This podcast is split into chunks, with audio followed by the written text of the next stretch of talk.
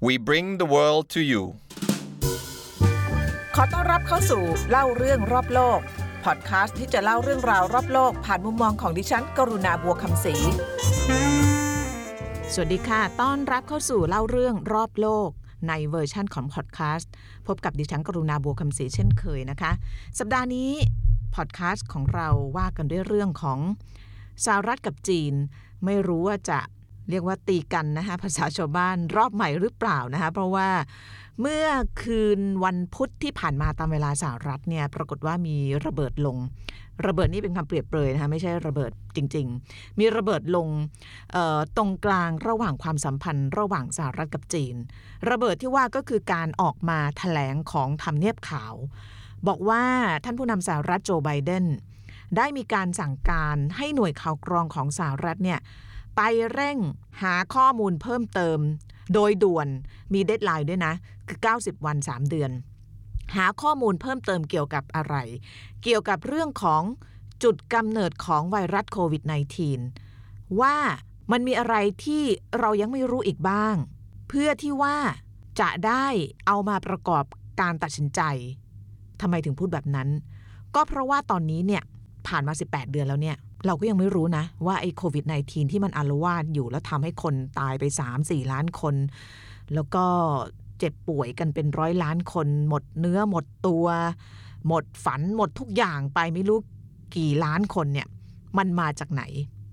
คือทฤษฎีเนี่ยมันมีอยู่ประมาณสามสี่ทฤษฎีด้วยกัน แต่ว่าทฤษฎีที่สองที่สำคัญสองอันเนี่ยมันก็คือว่าอันที่หนึ่งไวรัสโควิด -19 เนี่ย มันแพร่จากสัตว์มาสู่คนไอสัตว์ที่ว่าเนี่ยคือค้างคาวนะคะ ซึ่งมันเป็นตัวคล้ายๆ เป็นตัวที่เก็บเชื้อไวรัสได้ดี คือไวรัสเนี่ยมันไม่ทำอันตรายค้างคาวนะมันมันสามารถค้างคาวมันมันอยู่กับไวรัสได้ แต่พอมนุษย์ไปรบกวนธรรมชาติอย่างเช่น ไปจับค้างคาวมากินไปรบกวนถิ่นที่อยู่ของมันเนี่ย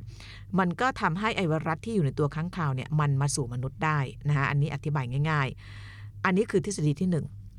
แต่ทฤษฎีที่2เนี่ยก็คือว่า เอ๊หรือมันจะไม่ใช่จากธรรมชาติ คือถ้าเกิดเป็นไวรัสมาจากข้างข่าวแล้วมาคนเนี่ยถือว่าเป็นวิถีธรรมชาติ ถึงแม้ว่ามนุษย์จะไปรบกวนธรรมชาติก็ตาม แต่ว่าถือว่ามนุษย์ไม่ได้สร้างขึ้น แต่ทฤษฎีที่2เนี่ยก็คือว่า หรือว่ามันจะมาจากห้องแลบจะเป็นจากไปเก็บมาจากธรรมชาติ หรือว่าทำขึ้นเองเนี่ยแต่ว่ามันหลุดมาจากห้องแลบเนี่ยอันนี้เป็นทฤษฎีที่มัน floating หรือว่าลอย เคว้งคว้าง อยู่ในการถกเถียงของบรรดานักระบาดวิทยาสื่อมวลชนรวมถึงคนที่ชอบในเรื่องของทฤษฎีสมคบคิดในช่วง 18 เดือนที่ผ่านมา แล้วในสหรัฐเนี่ยก็มีคนเชื่อจริง ๆ จังๆ คนหนึ่งก็คือประธานาธิบดีทรัมป์สมัยที่ทรัมป์เป็นผู้นำสหรัฐเนี่ยคือช่วงที่โควิดเนี่ยระบาดหนักๆ ต้นปี 2020 ซึ่งเป็นปีสุดท้ายของการดำรงตำแหน่งสมัยที่หนึ่งของทรัมป์ ถ้าจำกันได้ช่วงนั้นก็พูดทุกวัน โดยเฉพาะพอใกล้หาเสียงเนี่ยพูดทุกวัน บอกว่าเนี่ยโควิด -19 เนี่ยจีนเป็นคนปล่อยออกมาจากห้องแลบบางทีก็เรียกเป็น Chinese virus นะคะแล้วก็ถูกคนบอกว่าเออเป็นพวกแบบเผยแพร่ทฤษฎีสมคบคิดข่าวลวงอะไรพวกนี้คือตอนนั้นทรัมป์พูดพูดบ่อย แต่คนก็ไม่ค่อยให้น้ำหนักเท่าไหร่นะคะแล้วตอนที่ทรัมป์พูดตอนนั้นเนี่ยก็ปรากฏว่ามี การพูดด้วยว่าที่เขากล้าพูดแบบนี้เนี่ยก็เพราะว่าเขามีข้อมูลข่าวกรองของสหรัฐ แต่ตอนนั้นก็ไม่ค่อยมีใครเก็บเอามาคิดเป็นจริงเป็นจังนะคะแต่พอเมื่อวันพุธที่ผ่านมาทำเนียบขาวออกมาแถลง ปรากฏกลายเป็นเรื่องมีน้ำหนักขึ้นมาทันที เออไอไอเครดิตคนนี้มันก็ เนาะทรัมป์ก็คงจะน้อยใจนะ ว่าแบบฉันพูดไม่มีใครเชื่อ พอไบเดนพูดปั๊บเนี่ย มีคนเอามาเป็นประเด็น แล้วก็ไอ้คำว่าทฤษฎีสมคบคิดเนี่ย มันก็เลยกลายเป็นทฤษฎีที่มันถูกเอามาคิดเป็นจริงเป็นจัง แล้วถ้าเป็นเรื่องจริงนี้มันคงจะแบบว่า โกลาหลไปทั้งโลกแน่ๆเลย แต่เรายังไม่สรุปว่าจริงหรือไม่จริง เพียงแต่บอกข้อได้จริงว่าไบเดนเนี่ยอยู่ๆก็บอกว่า เอ้ย ต้องสอบสวน สอบสวนในที่นี้หมายถึงว่าไปหาข้อมูลเพิ่มเติมมา เพราะว่าอะไร เหตุผลที่ไบเดนสั่งการให้หน่วยข่าวกรองไปหาข้อมูลเพิ่มเติม ก็เพราะว่าในช่วงหลายเดือนที่ผ่านมาปรากฏว่าในบรรดา นักวิทยาศาสตร์ นักระบาดวิทยาที่เขาติดตามเรื่องโควิด -19 เขาเสียงแตกเป็นสองฝั่ง ฝั่งหนึ่งเนี่ยคือตัดความเป็นไปได้แล้วที่โควิดหลุดมาจากห้องแลบอีกฝั่งหนึ่งยังไม่ตัดความเป็นไปได้ ฝั่งที่ยังไม่ตัดความเป็นไปได้เนี่ย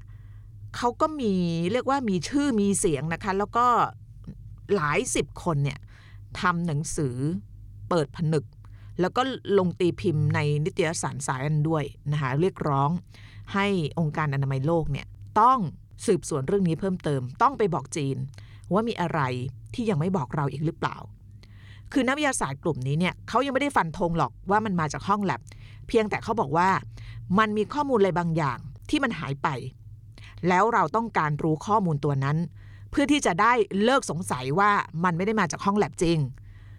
หรือถ้าเกิดมันได้ข้อมูลตรงนั้นมาแล้วปรากฏมันออกจากห้องแลบจริงเนี่ยก็จะได้กระจ่างแจ้งว่าไอ้ที่บางคนเขาสงสัยเนี่ยมันไม่ใช่เพียงแค่ทฤษฎีสมคบคิดอีกต่อไปนะคะแล้วปรากฏว่าหลังจากนักวิทยาศาสตร์เขาไปทำจดหมายเปิดผนึกเนี่ยสื่อสหรัฐก็ตามเล่น Wall Street Journal รายงานข่าวเมื่อต้นสัปดาห์ Wall Street Journal ซึ่งก็เป็นหนังสือพิมพ์ ที่น่าเชื่อถือของสหรัฐอะคือไม่ใช่แท็บลอยอะเขาก็รายงานเรื่องนี้ เขาบอกว่ายังตัดทฤษฎีที่ว่าโควิด -19 ออกจากห้องแลบจีนไม่ได้ เพราะอะไร เพราะว่าเขาไปพูดถึงสิ่งที่มันเกิดขึ้นก่อนที่จีนจะออกมาบอกชาวโลก ว่าเกิดการระบาดของไวรัสชนิดหนึ่ง ที่ภายหลังรู้จักกันในชื่อของโควิด -19 คือช่วงปลายปี 2019 เนี่ย Wall Street รายงานว่ามี นักวิจัยที่อยู่ในสถาบันไวรัสของอู่ฮั่นเนี่ยป่วย 3 คน แล้วก็อาการป่วยของบรรดานักวิจัยเหล่านี้เนี่ยเป็นลักษณะการป่วยจากโควิด -19 ก็คือมีอาการโรคปอดอักเสบรุนแรงเฉียบพลัน แล้วก็พอตรวจเนี่ยปรากฏว่ามันเป็นไอไวรัสที่ต่อมาเรารู้จักกันในชื่อของโควิด -19 ทีนี้ไทม์ไลน์หรือว่าช่วงเวลามันเนี่ยก็คืออนักวิจัย 3 คนจากสถาบันไวรัสวิทยาในอู่ฮั่นเนี่ย เขาป่วยเนี่ยก็คือช่วงเดือนพฤศจิกายน ซึ่งเป็นช่วงคล้ายๆกับช่วงต้นๆของการที่เรารู้ว่ามันกระจายไปสู่ประชาชนจำได้ไหมคะว่าจีนเนี่ยรายงานว่ามีการติดเชื้อครั้งแรก ไม่ได้บอกว่ารายแรกนะรายแรกเนี่ยจริงๆ ก็ไม่มีใครรู้หรอกไอ้ patient number zero เนี่ยเป็นใคร แต่ว่าการรายงานครั้งแรกว่ามีคนติดเชื้อโควิด คือที่ตลาดสดอู่ฮั่นซึ่งช่วงนั้นเนี่ย เกิดขึ้นหลังจากนักวิจัย 3 คนของสถาบันไวรัสวิทยาอู่ฮั่นน่ะล้มป่วย เขาก็เลยสงสัยว่าช่วงนั้นเนี่ยในห้องแลบของสถาบันไวรัสวิทยาอู่ฮั่นเนี่ยมันมีอะไรหรือเปล่า จนทำให้นักไวรัสวิทยานักวิจัย 3 คนนี้ต้องล้มป่วย ก่อนที่จะมาเจอการเจ็บป่วยของประชาชนนอกห้องแลบแล้วข้อเท็จจริงที่บอกว่ามีนักวิจัยป่วย 3 คนเนี่ยมันก็เป็นเรื่องจริง แล้วก็ได้รับการยืนยัน แล้วที่เรายังไม่รู้อีกเนี่ยก็คือสิ่งที่ทรัมป์พูดมาตลอดเนี่ยที่ Wall Street รายงานเนี่ยเขาบอกว่าเขาได้รับข้อมูลนี้มาจากหน่วยข่าวกรองของสหรัฐ คือเป็นเอกสารทางการน่ะแต่ว่าในฉบับเต็มเนี่ยไม่รู้มีอะไรบ้าง ซึ่งคนที่รู้เนี่ยคนที่เข้าถึงข้อมูลเหล่านี้ได้ ซึ่งเป็นข้อมูลที่เขาเรียก confidential หรือว่าลับชั้นสูงสุด ก็คงจะมีเฉพาะผู้นำสหรัฐแล้วก็บรรดาคนที่ทำงานด้านความมั่นคงระดับสูง พอทำเนียบขาวออกมาบอกว่าโจไบเดนสั่งสอบสวนเพิ่มเติมเนี่ยมันก็เลยกลายเป็นเรื่องที่มีน้ำหนักบอกว่า เออ หรือว่ามันจะจริงวะหรือว่ามันจะมีอะไรมากกว่าที่เราคิดกันวะแต่ว่าขอย้ำตอนนี้ก่อนว่า สิ่งที่โจไบเดนพูดเนี่ยเขายังไม่ได้บอกว่าไวรัสโควิด มันมาจากห้องแลบเพียงแต่เขาบอกว่ามันมีข้อมูลบางอย่าง ซึ่งมันหายไป และเราต้องการมัน และหน่วยข่าวกองของสหรัฐ มีเวลา 90 วันในการไปค้นหามัน เพื่อจะเอามาปฏิประต่อเรื่อง แล้วก็เอามาหักล้างทฤษฎีที่ว่าโควิดเนี่ยมันออกมาจากห้องแลบจีน นี่คือสิ่งที่หน่วยข่าวกรองสหรัฐเนี่ยจะต้องหาให้ได้ภายใน 90 วัน และแน่นอนถ้าจะหาเนี่ยก็ต้องไปหาจากทางการจีน ซึ่งโจไบเดนตอนที่ ออกแถลงการแล้วก็มีเลขานุกการของทำเนียบขาวมาแถลงเนี่ยก็เรียกร้องให้จีนเนี่ยให้ความร่วมมือในการให้ข้อมูล ทีนี้คนก็ถามว่าแล้วแล้วทำไมเพิ่งมาทำแล้วทำไมสหรัฐต้องทำในเมื่อองค์การไมโลกก็ทำไปแล้วนะเล่านิดนึงว่ามันก็ไม่ใช่เรื่องใหม่หรอกที่มันมีความพยายามจะหาว่า โควิด -19 มันหลุดจากห้องแลบจริงหรือเปล่า เพราะว่าทฤษฎีนี้เนี่ยมันถูกพูดถึงแล้ว WHO ก็ต้องไปหักล้างว่ามันไม่จริง เมื่อช่วงมกราคมต้นปีที่ผ่านมาเนี่ย WHO เนี่ยเขามีการแต่งตั้งคณะทำงาน ก็จะมีนักไวรัสวิทยานักระบาดวิทยานักอะไรวิทยาที่เกี่ยวข้องกับเรื่องของการค้นหาต้นตอโควิด -19 เนี่ยสิบกว่าคน เดินทางไปที่อู่ฮั่นของจีน ไปสืบสวนแหล่งที่มาของไอไอไวรัสโควิด -19 แทรกนิดก่อนว่าทำไมต้องไปหาต้นต่อ ใครที่เคยดูหนังไอ้ Contagious เนี่ยจะเห็นภาพ คือการหาต้นต่อของโรคระบาดเนี่ยมันเป็นหนึ่งมิชชั่นที่สำคัญ ในการทำงานของบรรดานักระบาดวิทยาแล้วก็นักวิทยาศาสตร์ เพื่อที่จะควบคุมการระบาด เพราะว่าถ้าเกิดเรารู้ว่ามาจากไหนเนี่ยแปลว่าเรารู้ธรรมชาติของมัน อย่างในหนัง Contagious เนี่ยพอเขารู้ว่ามันมาจากไหนเนี่ยปรากฏว่าเขาสามารถหาวัคซีนในการป้องกันโรคได้นะคะพูดง่ายๆ หรือเพราะว่าเพื่อป้องกันไม่ให้มีการอุบัติซ้ำอีก นี่คือสิ่งที่สำคัญที่ทำไมนักวิทยาศาสตร์นักระบาดวิทยาเขาถึงอยากจะรู้ว่ามันมาจากไหนนะคะตอนที่ทีมองค์การไมโลกไปที่อู่ฮั่นของจีนเนี่ยก็ก็ไปกัน ประมาณ 4 สัปดาห์เดือนหนึ่งเลยแหละไปลงพื้นที่แล้วก็จีนตอนแรกเนี่ยก็มีปัญหานิดหน่อย บางคนไม่ได้วีซ่าเข้านะฮะแล้วก็ต้องไป delay flight อยู่ออสเตรเลีย แต่ว่าในที่สุดทุกคนก็ได้ไป ตอนนั้นคนก็เมาส์จีนเล็ก ๆ ว่าพยายามยื้อหรือเปล่าอะไรอย่างเงี้ยนะ แต่ว่าก็เป็นเรื่องเมาส์กันนะฮะตอนนั้นเนี่ยพอเขาไปลงไปสืบสวนก็ไปทุกที่เลย รวมถึงที่ห้องแลบของสถาบันไวรัส ของอู่ฮั่นด้วยนะคะเขาก็ให้ทีมงานของ WHO เนี่ยเข้าไป ตอนนั้นเนี่ยเขามีทฤษฎีอะไรบ้างเกี่ยวกับเรื่องไวรัสโควิด -19 ทบทวนอีกครั้งนะคะทฤษฎีที่ 1 อันนี้เป็นทฤษฎีที่นักวิทยาศาสตร์จำนวนมากเนี่ยมีความเห็นว่ามันน่าจะเป็นทางนี้ ก็คือการแพร่ระบาดจากสัตว์สู่มนุษย์ ที่เป็นแนวโน้มที่สุดก็คือไอ้ค้างคาวนี่แหละ เพราะว่าเป็นตัวเก็บไวรัสได้ดี มาสู่คนนะคะเพราะว่าเขาไปดู ลำดับ DNA หรือว่าพันธุกรรมของไวรัสโควิด -19 มันมีบางส่วนที่บ่งชี้ว่าไวรัส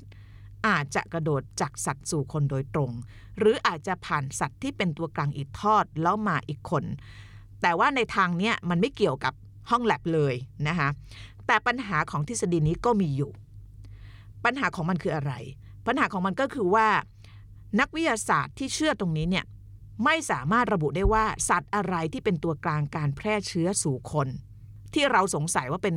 ค้างคาวอะ่ะมันก็เป็นแค่ผู้ต้องสงสัย แต่ว่าพิสูจน์ไม่ได้ว่ามาจากมัน เพราะว่าเขาเอาไอ้พวกดีเอไปเทียบ มันก็ไม่ตรงกันเป๊ะๆนี่หรอมาฮะมันก็เลยคือคนที่อยากจะเชื่อในทฤษฎีนี้ว่ามันมาจากสัตว์ ก็ยังเชื่อไม่ได้สนิทใจ เพราะว่าไอ้ไอ้ดีเอของไอไวรัสโควิด -19 น่ะมันไม่ไปตรงกับสัตว์ตัวไหนเลยอะรวมถึงค้างคาวด้วย เพราะฉะนั้น ช่องทางที่ 2 ก็เลยเกิดขึ้น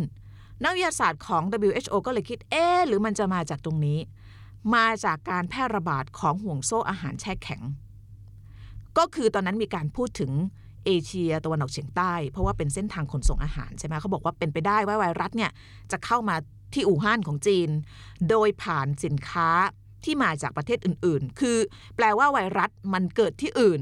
อาจจะเกิดจากสัตว์จากอะไรก็ตาม แล้วก็มาทางจีนผ่านพวกสินค้าอย่างเช่นอาหารแช่แข็ง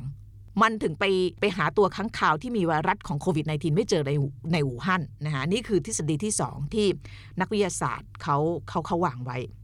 อันที่3เนี่ยก็คือไอ้ที่ที่มีปัญหาตอนเนี้ยคือหลุดมาจากห้องแลบซึ่งตอนที่ WHO ลงไปเนี่ยเขาก็ไปหาทั้ง 3 3 ทางนี่แหละนะคะสืบไปสืบมาอยู่ 4 สัปดาห์ ก็ออกมาถแถลงข่าวนะคะคณะสืบสวน WHO ก็เห็นพ้องเสียงส่วนใหญ่หรือเป็นเอกฉันนะคะบอกว่าในบรรดา 3 อัน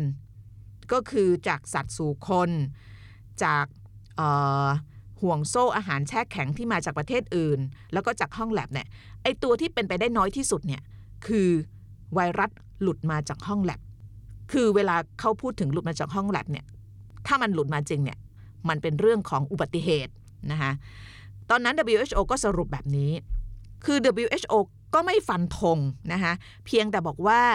ทฤษฎีที่บอกว่าไวรัสหลุดจากห้องแลบเนี่ยเป็นทฤษฎีที่เป็นไปได้น้อยที่สุด ปรากฏตอนนั้นเนี่ยผู้นำคนใหม่ของสหรัฐเพิ่งจะสาบานตนเข้ารับตำแหน่ง 20 มกราคมนะคะก็สารต่องงานทันทีโต้กลับ อันนี้เป็นในทางเดียวกันกับทรัมป์นะอาจจะเป็นครั้งแรกกว่าที่ทั้งสองคนเห็นตรงกัน ตอนนั้นที่ปรึกษาด้านความมั่นคงของโจไบเดนนะคะเจคซัลลิแวนเนี่ยออกแถลงการเลย บอกว่าสหรัฐยังมีข้อสงสัยเกี่ยวกับข้อสรุปตรงนี้ แล้วสหรัฐโดยหน่วยงานข่าวกรองสหรัฐเนี่ยยังคงยืนยันความเห็นเดิมที่ว่ายังไม่สรุป แล้วก็ตอนนั้นเนี่ยคนที่มีปากมีเสียงสำคัญที่สุด ที่เป็นอินฟลูเอนเซอร์เออเป็นอินฟลูเอนเซอร์ในในเรื่องของไวรัสโควิด -19 ในสหรัฐเนี่ย คือดรอันโทนีฟาวชีซึ่งเป็นผู้เชี่ยวชาญโรคระบาด แล้วก็เป็นที่ปรึกษาท่านประธานาธิบดีในเรื่องนี้นะคะก็เห็นออให้ความเห็นว่าก็ยังไม่ตัดทุกทฤษฎี ท่านบอกว่าทุกทฤษฎีเนี่ยมีความเป็นไปได้หมด เพราะอะไร เพราะอะไรเขาถึงไม่ตัด ก็เพราะว่ามันยังมีข้อมูลไม่ครบ เขาก็เลยไม่ตัดทิ้ง สักทฤษฎีหนึ่งนะคะทีนี้ไม่รู้ว่าเกิดอะไรขึ้นทำไมประธานาธิบดีโจไบเดนถึงออกมาแถลงเมื่อวันพุธที่ผ่านมา บอกว่าให้เวลา 90 วันสำหรับหน่วยข่าวกรองในการไปหาข้อมูลเพิ่มเติม เพื่อที่เราจะอย่างน้อยเนี่ยถ้าได้ข้อมูลเพิ่มเติมเราจะได้รู้ว่ามันไม่ได้มาจากห้องแลบจริงๆนะคะซึ่งหลังจากที่ออกมาแบบนี้เนี่ยปรากฏว่า โดนจีนสวน โดนจีนสวนนะคะกระทรวงต่างประเทศของจีน โดยเจ้าหลีเจียนโฆษกกระทรวงการต่างประเทศออกมาสวนกลับทันทีเลยนะคะ บอกว่าการที่สหรัฐพูดแบบนี้เนี่ยไม่แฟร์จีนเนี่ยให้ความร่วมมือทุกอย่าง ให้ WHO เข้าไป ขออะไรก็ให้ แล้วการมาพูดแบบนี้เนี่ยเป็นการกล่าวหากันชัดๆ คนก็บอกว่าเออเนี่ยมันจะกลายเป็นความขัดแย้งรอบใหม่หรือเปล่า ซึ่งก็เป็นเรื่องในอนาคต แต่เรื่องในขณะนี้ก็คือว่า แล้วหน่วยข่าวกรองสหรัฐเนี่ยจะไปหาข้อมูลมาจากไหน นี่คือคำถามใหญ่นะคะเพราะว่า 18 เดือนมาแล้วที่โรคระบาดมันเกิดขึ้น แล้วถ้าเกิดนะ ถ้าเกิดถ้าเกิดมันมีอะไรมากกว่านั้นจริงๆอะคิดเหรอว่าจีนจะให้ ทีนี้มันมีเรื่องนี้นะคะตอนนี้สื่อรายงานเรื่องนี้เยอะ ในช่วงของการออกมาตอบโต้กันระหว่างสหรัฐกับจีนเนี่ยมันมีข่าวนี้ มันมีผู้หญิงคนหนึ่งนะคะเป็นนักวิทยาศาสตร์จีน ชื่อศาสตราจารย์ฉีเจิ้งลี่เป็นหัวหน้าโครงการศึกษาการติดเชื้อ และภูมิคุ้มกันไวรัสในค้างข่าว สถาบันวิจัยไวรัสวิทยาแห่งอู่ฮั่น คนนี้เนี่ยสื่อมวลชนเนี่ยเรียกเธอว่า bad woman เพราะว่า ศาสตราจารย์คนนี้เป็นคนที่ศึกษาเรื่องของไวรัสในค้างข่าวแบบจริงจังมาก เป็นตัวเอกของเรื่องนี้เลย คือเป็นคนที่แบบมีความรู้มีข้อมูล มีอะไรเอ่อทุกอย่างอยู่กับตัวนะคะปรากฏว่าเมื่อวันที่ 3 พฤษภาคมที่ผ่านมาก่อนที่จะมีเอ่อการวิวาทะรอบใหม่ก่อนที่โจไบเดนจะสั่งให้หน่วยข่าวกรองไปหาข้อมูลเพิ่มเติมเนี่ย 3 พฤษภาคมเนี่ยมันมีรายงานในสื่อของสหราชอาณาจักรแล้วก็สื่อในสหรัฐ บอกว่าศาสตราจารย์ฉีเนี่ยพยายามหลบหนีออกนอกประเทศ แล้วไม่ได้มาตัวเปล่าด้วยศาสตราจารย์ฉีเนี่ยพยายามเอาเอกสารลับหลายร้อยฉบับ ที่อาจจะเกี่ยวข้องกับโรคโควิด -19 ติดตัวออกนอกประเทศมาด้วย แล้วก็จะนำไปให้สถานเอกอัครทูตสหรัฐในฝรั่งเศสเออ แล้วมันมีข่าวนี้จริงๆนะคะปรากฏว่าข่าวนี้เนี่ยมันเกิดขึ้นหลังจากกลุ่มพันธมิตรหน่วยข่าวกรอง 5 ชาติตะวันตก ก็คือแคนาดา ออสเตรเลีย นิวซีแลนด์สหราชอาณาจักรแล้วก็สหรัฐเนี่ยมีการเปิดเผยคล้ายๆ ออกแถลงการ ระบุว่าทางการจีนเนี่ยปกปิดข้อมูลบางส่วน เกี่ยวกับโควิด -19 แล้วก็มีการทำลายเอกสาร รวมถึงปฏิเสธที่จะช่วยนานาชาติในการเข้าถึงข้อมูลเหล่านั้นนะพอเอกสารลับนี้ออกมาปั๊บเนี่ยปรากฏว่าก็มีข่าวศาสตราจารย์ฉี เจิ้งลี่ จะหลบหนีออกนอกประเทศจีน คนก็พยายามปฏิดประต่อ หรือว่าไอ้ที่บอกว่าไอ้จิ๊กซอว์ที่มันหายไปอะจะเป็นแฟ้มเอกสารที่ศาสตราจารย์ฉีเนี่ยพยายามจะนำออกนอกประเทศ ปรากฏว่าพอมีข่าวนี้ออกมาเนี่ยศาสตราจารย์ฉีก็ออกมาเลยนะคะเธอก็ออกมาเขียนอธิบายผ่านโปรแกรม WeChat ทันทีเลยในวันต่อมา แปลเป็นภาษาไทยนะคะคือเขียนเป็นภาษาจีน บอกว่าทุกอย่างยังดีสำหรับฉันและครอบครัว ไม่ว่าสิ่งต่างๆ จะยากลำบากแค่ไหน การแปรพักจะไม่มีทางเกิดขึ้น เราไม่ได้ทำอะไรผิด และด้วยความเชื่อมั่นอย่างแรงกล้าในวิทยาศาสตร์ เราจะได้เห็นวันที่เมฆหมอกจางหาย และมีแสงแดดสาดส่องอีกครั้งนะคะ แล้วเธอก็ระบุในในการเขียนครั้งนี้ด้วยบอกว่าขอสาบานด้วยชีวิต ว่าตนและไวรัสโคโรนาไม่มีอะไรเกี่ยวข้องกับห้องปฏิบัติการที่สถาบันวิจัยไวรัสแห่งอู่ฮั่นเลยสักนิดเดียวนะคะเออคือ ปฏิดประต่อเรื่องแล้วเนี่ยมันก็มีข้อสงสัยเยอะอยู่เหมือนกันนึกออกไหมคะเอางี้ใครเชื่อบ้างว่าจีนปล่อยข้อมูลมาหมดแล้ว หนูเชื่อไหมเออ นี่ถามน้องข้างนอกน้องบอกไม่เชื่อ เอาความรู้สึกกันเนี่ยเรารู้สึกไหม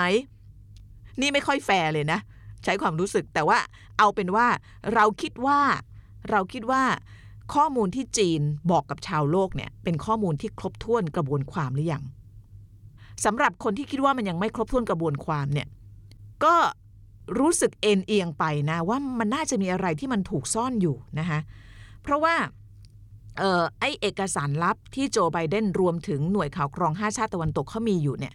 เราก็ยังไม่เห็น แต่ถ้าเกิดมันเป็นเรื่องจริงอะเขาก็น่าจะรู้มากกว่าเรา ว่ามันมีอะไรบางอย่างที่หายไปนะคะ ไม่งั้นศาสตราจารย์ฉีก็คงไม่ออกมาพูดแบบนั้น อันนี้มันเป็นการปฏิปต่อจิ๊กซอทั้งสิ้นฮะเดียนก็พยายามเอาข้อมูลเนี่ยมาแบบมาปฏิปต่อเป็นจิ๊กซอ เพราะว่าเราจะไม่ทำแบบนี้ ดิฉันจะไม่ทำแบบนี้ ถ้าเกิดผู้นำสหรัฐเนี่ยอยู่ๆจะลุกขึ้นมาบอกว่าไปหาข้อมูลเพิ่มเติม มันต้องมีอะไรนะคะมันต้องมีอะไร ในฐานะนักข่าวเนี่ยรู้สึกว่ามันต้องมีอะไรไม่งั้นเนี่ย เขาคงไม่ลุกขึ้นมาทำอะไรเล่นๆนะคะแล้วก็เป็นเรื่องจริงจังเพราะว่ามันมันไม่ได้แบบว่าลุกขึ้นมาแล้วไม่มีราคาที่ต้องจ่าย ราคาที่ต้องจ่ายก็แพง ก็คือความบาดหมางกับประเทศจีนนะคะเพราะว่าล่าสุดเนี่ยก็โดนโดนสวนแรงพอสมควรนะคะแรงพอสมควร แล้วนอกเหนือจากการถแถลงของทำเนียบขาว ที่ระบุว่าโจไบเดนสั่งให้สอบสวนเพิ่มเติม วันอังคารที่ผ่านมาเนี่ยเขามีประชุมใหญ่ WHO เป็นประชุมประจำปี แล้วก็จะมีประชุมระดับรัฐมนตรีด้วย รัฐมนตรีสาธารณสุขของสหรัฐเนี่ยลุกขึ้นพูดกลางเวทีที่ประชุมเลย บอกว่าอยากจะขอเรียกร้องให้องค์การไมโลก ส่งผู้เชี่ยวชาญจากนานาชาติไปที่จีนใหม่ เพื่อสืบสวนหาต้นตอของไวรัสโควิด -19 และขอให้จีนเนี่ยให้ความร่วมมืออย่างเต็มที่ คือนึกออกไหมเราก็คงไม่คิดมากอะถ้าเกิดผู้นำสหรัฐไม่พูดระดับรัฐมนตรีระดับแบบ หน่วยข่าวกรองมันต้องมีอะไรสักอย่างนะคะแล้วก็ไอการมีอะไรเนี่ยมันก็มันก็มันก็คงปล่าประโยชน์อะถ้าเกิดจีนให้ความร่วมมือนะคะถามว่าจีนจะให้ความร่วมมือไหมให้เดาก็คงก็คงไม่หนึ่งอาจจะไม่มีอะไรให้ความร่วมมือ อันที่สองอาจจะเป็นเรื่องการเมือง แต่ประเด็นเรื่องศาสตราจารย์ฉีน่าสนใจมากนะคะเพราะว่าเอกสารที่ที่มีการระบุในข่าวของ สื่อมวลชนในสหรัฐและสหราชอาณาจักรเนี่ยถูกระบุนะคะว่าเป็นเอกสารที่หน่วยสืบราชการลับของสหรัฐเนี่ยพยายามจะเอามานานแล้วแต่เอาไม่ได้ เราไม่รู้ใครปล่อยข่าวว่าศาสตราจารย์ฉีเนี่ยจะหอบหิ้วมันไปที่สถานทูตสหรัฐในกรุงปารีสของฝรั่งเศสงานนี้ก็คงได้เเห็นการเขาเรียกอะไรงัดข้อกันอีกครั้งระหว่างสหรัฐกับจีน แต่ว่าเบื้องลึกเบื้องหลังเนี่ยมันมีบรรดาคนที่เกี่ยวข้องเนี่ยมีตัวละครเยอะพอสมควร แต่ว่าหนึ่งในตัวละครที่เขาจับตามากที่สุดตอนนี้ก็คือศาสตราจารย์ฉีเจิ้งลี่นะคะซึ่งเธอก็เป็นคนสำคัญคนหนึ่งอะ่ะน่าจะเป็นตัวจิ๊กซอเป็น key man ในเรื่องนี้เลยแหละเพราะว่าถ้ามีอะไรจริงๆเนี่ยเธอน่าจะรู้เรื่องเยอะนะคะเพราะว่าเป็นถึง หัวหน้าโครงการศึกษาการติดเชื้อ และภูมิคุ้มกันไวรัสในครั้งข่าว ซึ่งออยู่ในอู่ฮั่นนะคะแล้วก็ที่ผ่านมาเนี่ยเธอก็มีข้อมูลเกี่ยวกับเรื่องของไวรัสในค้างคาวเยอะมาก ฉายาแบดวูแมนเนี่ยแบทที่แปลว่าค้างคาวเนี่ยไม่ได้มาเฉยๆนะคะเพราะว่าเธอศึกษาเรื่องราวของไวรัสในค้างคาวตั้งแต่เกิดโรคซาร์สจำได้ไหมที่ระบาดเยอะๆ ในเอเชีย ในฮ่องกงประเทศไทยก็มีการระบาดพอสมควรแต่ว่า เท่าไหร่มันก็ไม่หนักหนาสาหัสเท่ากับโควิด -19 นะคะก็เป็นคนที่มีความเชี่ยวชาญอยู่ในระดับที่หาตัวจับได้ยากและที่สำคัญมากกว่านั้นคือ มีข้อมูลบางอย่างที่หน่วยข่าวกรองของสหรัฐพยายามจะเอามา แต่ว่าไม่ไม่รู้จะได้หรือเปล่าคงยากนะคะเพราะว่าเธอออกมาประกาศแล้วนะคะบอกว่าสำหรับเธอเนี่ยไม่ว่าจะยากลำบากขนาดไหนการแปรพักจะไม่มีทางเกิดขึ้น วันนี้สวัสดีค่ะ